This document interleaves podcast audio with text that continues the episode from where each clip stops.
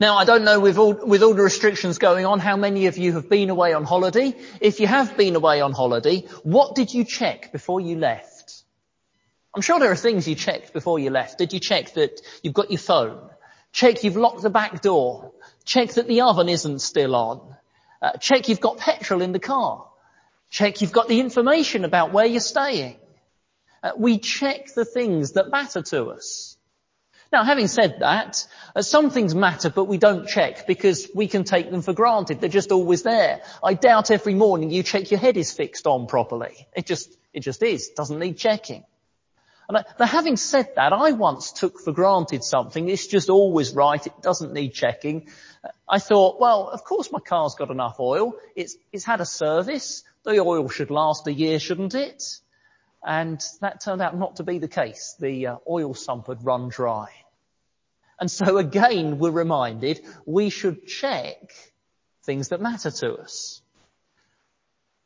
Do you check you have eternal life? Do you check you safely belong to the Lord Jesus? If it matters to you, you'll check it. If you don't check it, then surely that really says it doesn't matter to you. And don't be like me with the oil in my car, just taking it for granted, presuming it must be okay. The Bible tells us to check. And 1 John was written so we can check and be sure. Would you turn with me to 1 John chapter 5 and verse 13? We're going to be in chapter 1, but first of all, have a look at chapter 5 verse 13 of 1 John, because there John tells us why he wrote this letter. I write these things to you who believe in the name of the Son of God, so that you may know you have eternal life. At the start of August, we heard that 1 John was written so we can be certain about the truths about Jesus and certain that we personally have eternal life. We also heard that it was a book written, a letter written that is polemic, it is arguing against false teachers, and it's pastoral. It's attacking the wolves to protect the sheep. And last time we were in chapter 1 verses 1 to 4, this time we're moving forward into verses 5 to 7. We won't take it all this slowly, but today we're just in verses 5 to 7. But before I preach those verses to you, I want you to do some Bible study. Uh, I was going to get us all unmuted and get answers from people, but seeing as that didn't go very well in the children's talk this morning, I'll just leave you to look at and think about this. I would like you to do some Bible study for a few minutes before I preach those verses. Have a look at chapter 1 verse 5 through to chapter 2 verse 2. And I hope you'll see that the structure is pretty straightforward. You need to first of all look for a truth about God it all depends on.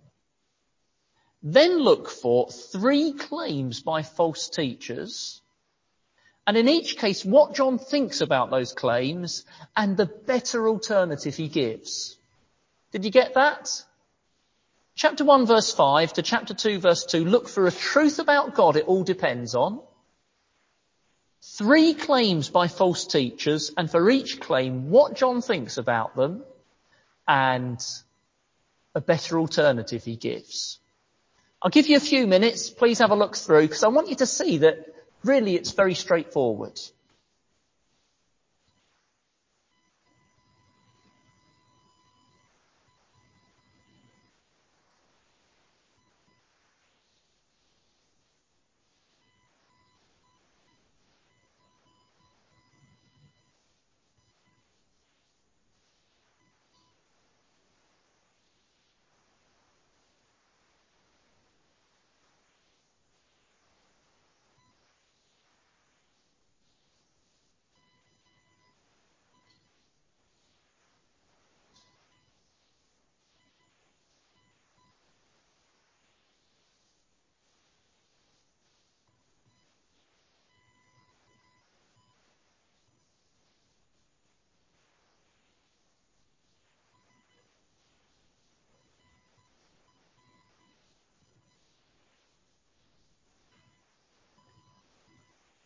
I don't know if I've given you enough time, but have you spotted?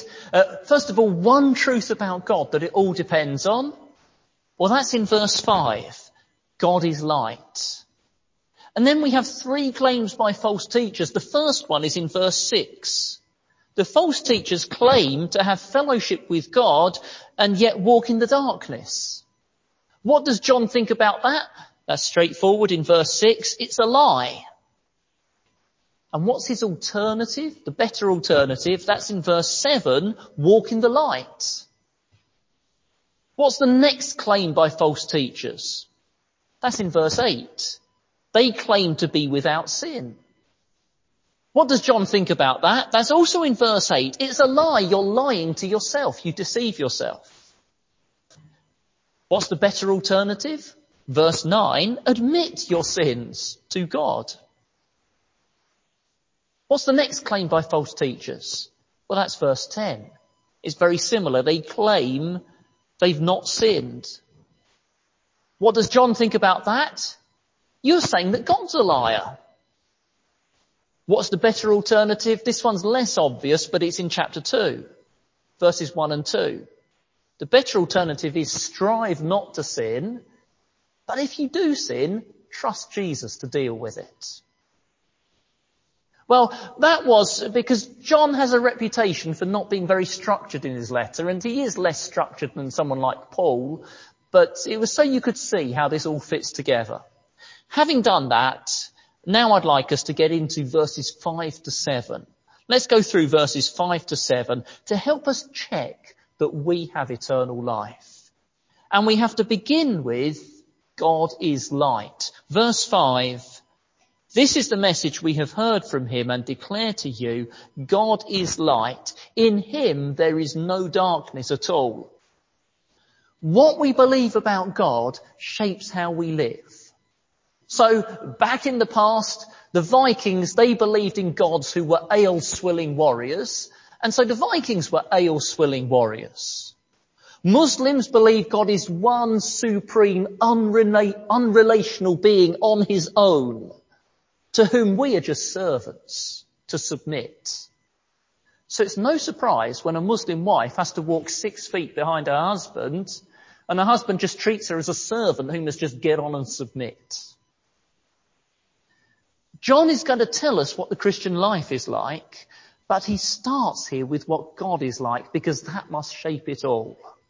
And verse 5 he tells us, God is light. What does he mean? Well, we've all probably got some sort of idea, and we don't have to guess, because the Bible is full of talk of light and darkness, and John's writings especially are full of light and darkness imagery. So, first of all, God is light means He is true.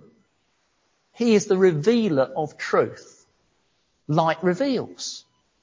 Last week we came home from holiday quite late on, about 10 o'clock at night, and uh, you probably all know what it's like. You get home and it's all dark, so you don't really know what's, what state is the garden in? How are things? Because you've got home late at night. Next morning, the sun comes up and all is revealed. You see how long the grass is and which plants have died and which have grown crazily. The light reveals it all. God is light means it's in God's nature to reveal himself.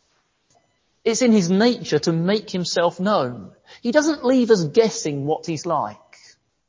The Bible isn't a collection of human ideas and a load of words that are just guesses at what God is like. Uh, they're not words where we can never be sure what quite is the truth behind them about God. The Bible is God revealing himself because he's light. He makes himself known. He doesn't make life a puzzle with clues that are cryptic and leave us clueless. He's a God who loves to make things clear, to make himself known. But light also means goodness. It means righteousness. I'm sure you're familiar with the Bible consistently using light to mean goodness darkness to mean evil. And so verse 5 says, God is light, in him there is no darkness at all. It means he has nothing to hide. There's nothing about God that he needs to cover up. Journalists today, they're always uh, looking at politicians' lives, prying into them, trying to find a skeleton in the wardrobe. Now, children might find that very odd. How do journalists expect to find a skeleton in the wardrobe? What it means is they're trying to find some sort of grubby secret about that person. Some bad thing the politician has done that they've got hidden away, hoping no one will see. But God has no skeletons in the cupboard, no grubby secrets, nothing he needs to hide. He is as good, as righteous, as pure, as perfect as he says he is. And that all leads to a third thing that it means that God is light, Light means joy. Now, living in England, I'm sure we've all experienced this. What are our winters like? Well, they can be pretty dark and miserable. The nights are long, the days are short, uh, the clouds are so thick that sometimes you, well, for days you don't see the sun and it can feel pretty dark in the daytime. And then spring comes and you get one of those bright mornings the sky is clear and the sun is shining and how does it make you feel? What doesn't it cheer you up? Light brings joy. And God being light is a joyful thing. God being light means He's true, yes, but sometimes people committed to truth sound like religious hard men. But God's truth is joyful truth. He loves to reveal, to make Himself known. God's goodness is reason for joy. The one in control has no dark secrets. He doesn't have a dark side to his character. His character is totally consistent. So you can be sure that he keeps his law, that law which is summarized by love. God is light, he's true, he's good, and that's reason for joy. And that's our God. And so that leads to the second thing this evening, God is light, so walk in the light. We move now into verses six and seven. Walk in the light. I remember once doing some evangelism on the street and I was talking to a drunkard, a cursing, swearing drunkard. And everything I told him about the gospel, he claimed he knew it already and believed it already. He was this cursing, swearing drunkard, and everything I told him about Jesus dying for sinners and trusting Jesus, he claimed he knew it and he claimed he believed it. And this left me rather puzzled. What do I make of this man? What would John say about it? Have a look at verse 6 to see the answer. What would John say about that man? It's very straightforward. Liar. That's what he'd say about him. It's a lie. It's a lie that you claim that you believe all of this truth if your life doesn't match it. Verse 6, if we claim to have fellowship with God, yet walk in the darkness, we lie and do not live by the truth. That's because Christianity is fellowship with God. Notice how verse 6 starts. It takes it as obvious we are all about fellowship with God. Christianity is all about fellowship with God. Being a Christian can be put as having fellowship with God. It, being a Christian isn't just a human decision made by us. It is that, but it isn't just that. It's not just being active in the church and fitting in. It's not just identifying with Christianity as your label.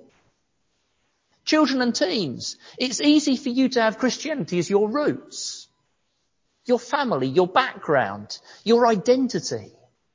But that doesn't make you a Christian. Being a Christian is something much more than that. It's having fellowship with God. It's having God active in your life. So do you know God? Do you seek fellowship with God? Do you want to spend time with God as you read the Bible and pray? As you worship with the church? Do you want to meet with God? Is that what your aim is? Because that is really at the heart and essence of what living Christianity is. And that is incompatible with walking in the darkness. Verse 6. If we claim to have fellowship with him, yet walk in the darkness, we lie and do not live by the truth. You can't have fellowship with God and walk in the darkness. Now, uh, seeing as that is, uh, that's a, that's a very, um, that's a truth we've all got to get hold of. Well, we'd better be clear what is walking in the darkness. What is it to walk in the darkness? Well, think about walking. Walking, that means something we keep going in. Walking means the direction your life is heading in. Walking is something continued and persisted in. John isn't describing someone falling for a sin. He isn't describing someone failing because they're weak. He's describing someone keeping going in that sin and not turning back from it, not turning away from it. Walking in darkness. Now we all have some idea, don't we, what darkness means. We've already heard a bit about what darkness means. Uh, we all have some idea that it means sin. So for example, I'll read you from Ephesians 5, just to give you one example of the many where the Bible uses darkness to mean sin. Ephesians 5 verse 8. For you were once darkness, but now you are light in the Lord. Live as children of light. For the fruit of the light consists in all goodness, righteousness and truth. Notice that, goodness, righteousness and truth. God is good and he is true because he's light. And find out what pleases the Lord. Have nothing to do with the fruitless deeds of darkness, but rather expose them darkness is sin. It's put clearly so many times in the Bible. But we can say something a bit more about darkness from 1 John. Just have a look for a moment at chapter 2 verse 8 and see what does that tell you is passing away. Chapter 2 verse 8. I'm writing to you a new command. Its truth is seen in him and you because the darkness is passing and the true light is already shining. What's passing away? The darkness. Then look at chapter 2 verse 17. And what does that say is passing away? Chapter 2 verse 17, the world and its desires pass away. The darkness is passing, the world is passing, and its desires. Put the two together and you find walking in darkness is being controlled by the desires of the world. And if you want to know what the desires of the world are, look at verse 16. It tells us they're the cravings of sinful man. They're the lusts of our eyes. They're the boasting of what you have and who you are. And walking in darkness is being controlled by those sorts of desires. It's those sorts of desires describe your life. They are the tendency of your life. If that characterizes your life, the lust of the eyes, the cravings of sinful man, the boasting of who you are and what you have, the sorts of things the world desire, if they are what you desire, if they control you and they dominate your life and they describe you, you're walking in darkness. And that means you do not have fellowship with God. You don't know Him. Yes, yes, of course God saves sinners. Yes, of course God chooses and loves sinners, but He doesn't leave them as sinners. That life of darkness is incompatible with knowing the God who is light. Think of it this way. Imagine two rooms. They're right next to each other. There's just a wall between them. One room has the light on and it's in the light. The other room has the light off and it's in the darkness. Can you picture the two rooms? Imagine it's midnight. One room is totally dark. The other room is full of light. Now imagine there's a door between the two rooms and you open that door. What happens when you open the door between the two rooms? Does the darkness flood into, stream into the light room? No, of course not. Does the light stop at a line across the doorway? And you've got one room in light and the other in darkness, and the light just stops at a line across the open doorway? No, of course not. You know, don't you? Light from the light room will flood into the dark room and will light it up. And when sinners in all their darkness come into fellowship with God, His light floods into their lives. His light will dispel their darkness and flood into all those dark corners of our lives. And so it's obvious you cannot know God and just carry on walking in that way of darkness. And so we must walk in the light. We move into verse 7. And notice the wording of verse 7. Can you see something unusual about the wording of verse 7? Verse 5 has said God is light. How does verse 7 say something a little bit different? Verse 7, but if we walk in the light as he is in the light.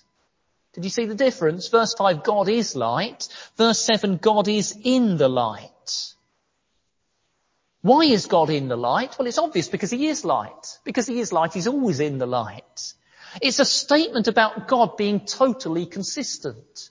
Because he is light, he's always in the light. His character is light, so all about him is light. It's telling us God is totally consistent with himself. His character leads to his principles, and his principles lead to his actions. And there is never any break between those. Never any clash between those. He never acts in a way that's out of line with his principles. And his principles are never out of line with his character. He's totally consistent. And so when verse 7 says to us, that we're to walk in the light as he is in the light. It's saying we must be consistent people. There must be no show about us. There must be nothing hypocritical. There must be nothing false about us. Yes, we can fail. Yes, we can have weaknesses, but we cannot have pretense. We cannot have empty show. If we have, we're not walking in the light. We're still in the dark. Children, I wonder if your school has a motto. I don't know if schools have mottos so much now. I don't know. Or slogans. I don't know what they have. Or mission statements. Well, when I went to school, the school had a motto. Its motto was esse quam videri. That's Latin. I don't know any Latin. And I didn't take any notice of the motto. I just thought it's usual school rubbish. I went to a very ordinary comprehensive school, but it pretended to be a bit posh. So I thought that's typical of this school, Latin motto, pretending to be posh. And I was told the motto means to be, not to seem. I thought that's typical of this school. What a silly motto. What does that mean? To be, not to seem. But I now reckon that's a really good motto. To be, not to seem. I reckon that should be the Christian's motto. To be, not to seem. To be holy, not just to seem holy. To be loving, not just to seem loving. To be enthusiastic for God, not just to seem enthusiastic for God. This is what it means to walk in the light. Consistency. Sincerity. And it means more than that. To walk in the light means God's light lights up our lives. God's light lights up our lives so we see things the way God sees them. So we value what God values. So we love what God loves. So we hate what God hates. So we don't excuse sin. No, we, we name it the way God names it and we turn from it. So do you see, if, if you have fellowship with God, well, you must walk in the light. Because fellowship with God is walking in the light because He is light. It's, it's all obvious really. So we've heard God is light. And then it must follow from that that we must walk in the light. And then thirdly we have, if we walk in the light, verse 7 tells us two things that follow. If we walk in the light, what follows from that? Verse 7 tells us two things. The first is, but if we walk in the light as he is in the light, we have fellowship with one another. We have fellowship with each other. At St. James's Church, I've made up the name and I'm making up this story. Most people are friendly. The people get on well with each other. There's a friendly feel about the place.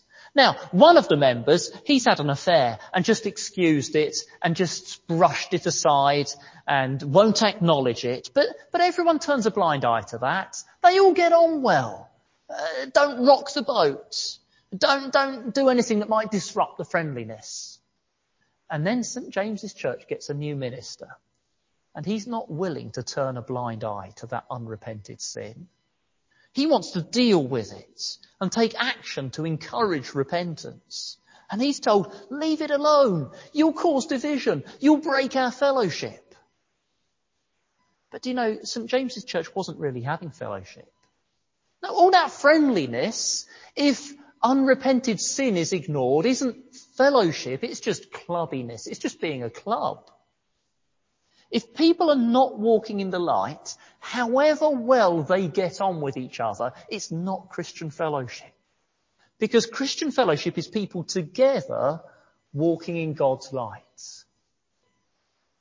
Well, to put it more positively, when people have the same delight in God, desire for God, reverence for God, urgency to make Jesus known, revulsion at sin, the same humble character that can be described as the fruit of the Spirit. When people have that, well that brings them into unity. That gets them working together with the same purpose. That gives joyful fellowship. There's the first thing that follows from walking in the light fellowship together, the joy of real Christian unity. Here's the second thing that follows. Verse 7, if we walk in the light as he is in the light, the blood of Jesus, his son, purifies us from all sin. There's the second thing that follows. The blood of Jesus purifies us from all sin. Now, do notice that walking in the light doesn't mean never sinning. The person who walks in the light still needs purifying from sin. So it doesn't mean never sinning. I, I, hope I've already made that clear. It's that consistent walking and turning whenever you do fall, turning back to God. But if you're someone who walks in the light, when you do sometimes fall for sin, do you ever find yourself thinking this? I do. I think, I need to pray about that, but not now. I, I don't feel like I can pray now. Look at the way I've just sinned. I can't pray now. I can pray later, but not now. Well, isn't that silly? The passing of time doesn't purify from sin. No. It's not as if waiting will purify me from sin. No, the blood of Jesus purifies from sin and does now. Do you ever, when you've fallen for sin, think, have I mourned enough for it? Have I prayed enough over it? Oh, yes, we should mourn over our sins. We should pray over them. But we should also remember this. The quality of our prayers and the depth of our mourning, they don't purify from sin. No, the blood of Jesus purifies and purifies from all sin. Don't you just love that little word all? You see it there in verse 7, how I rely on that word all. It doesn't leave a single stain for us to wash away ourselves. It leaves it all purified.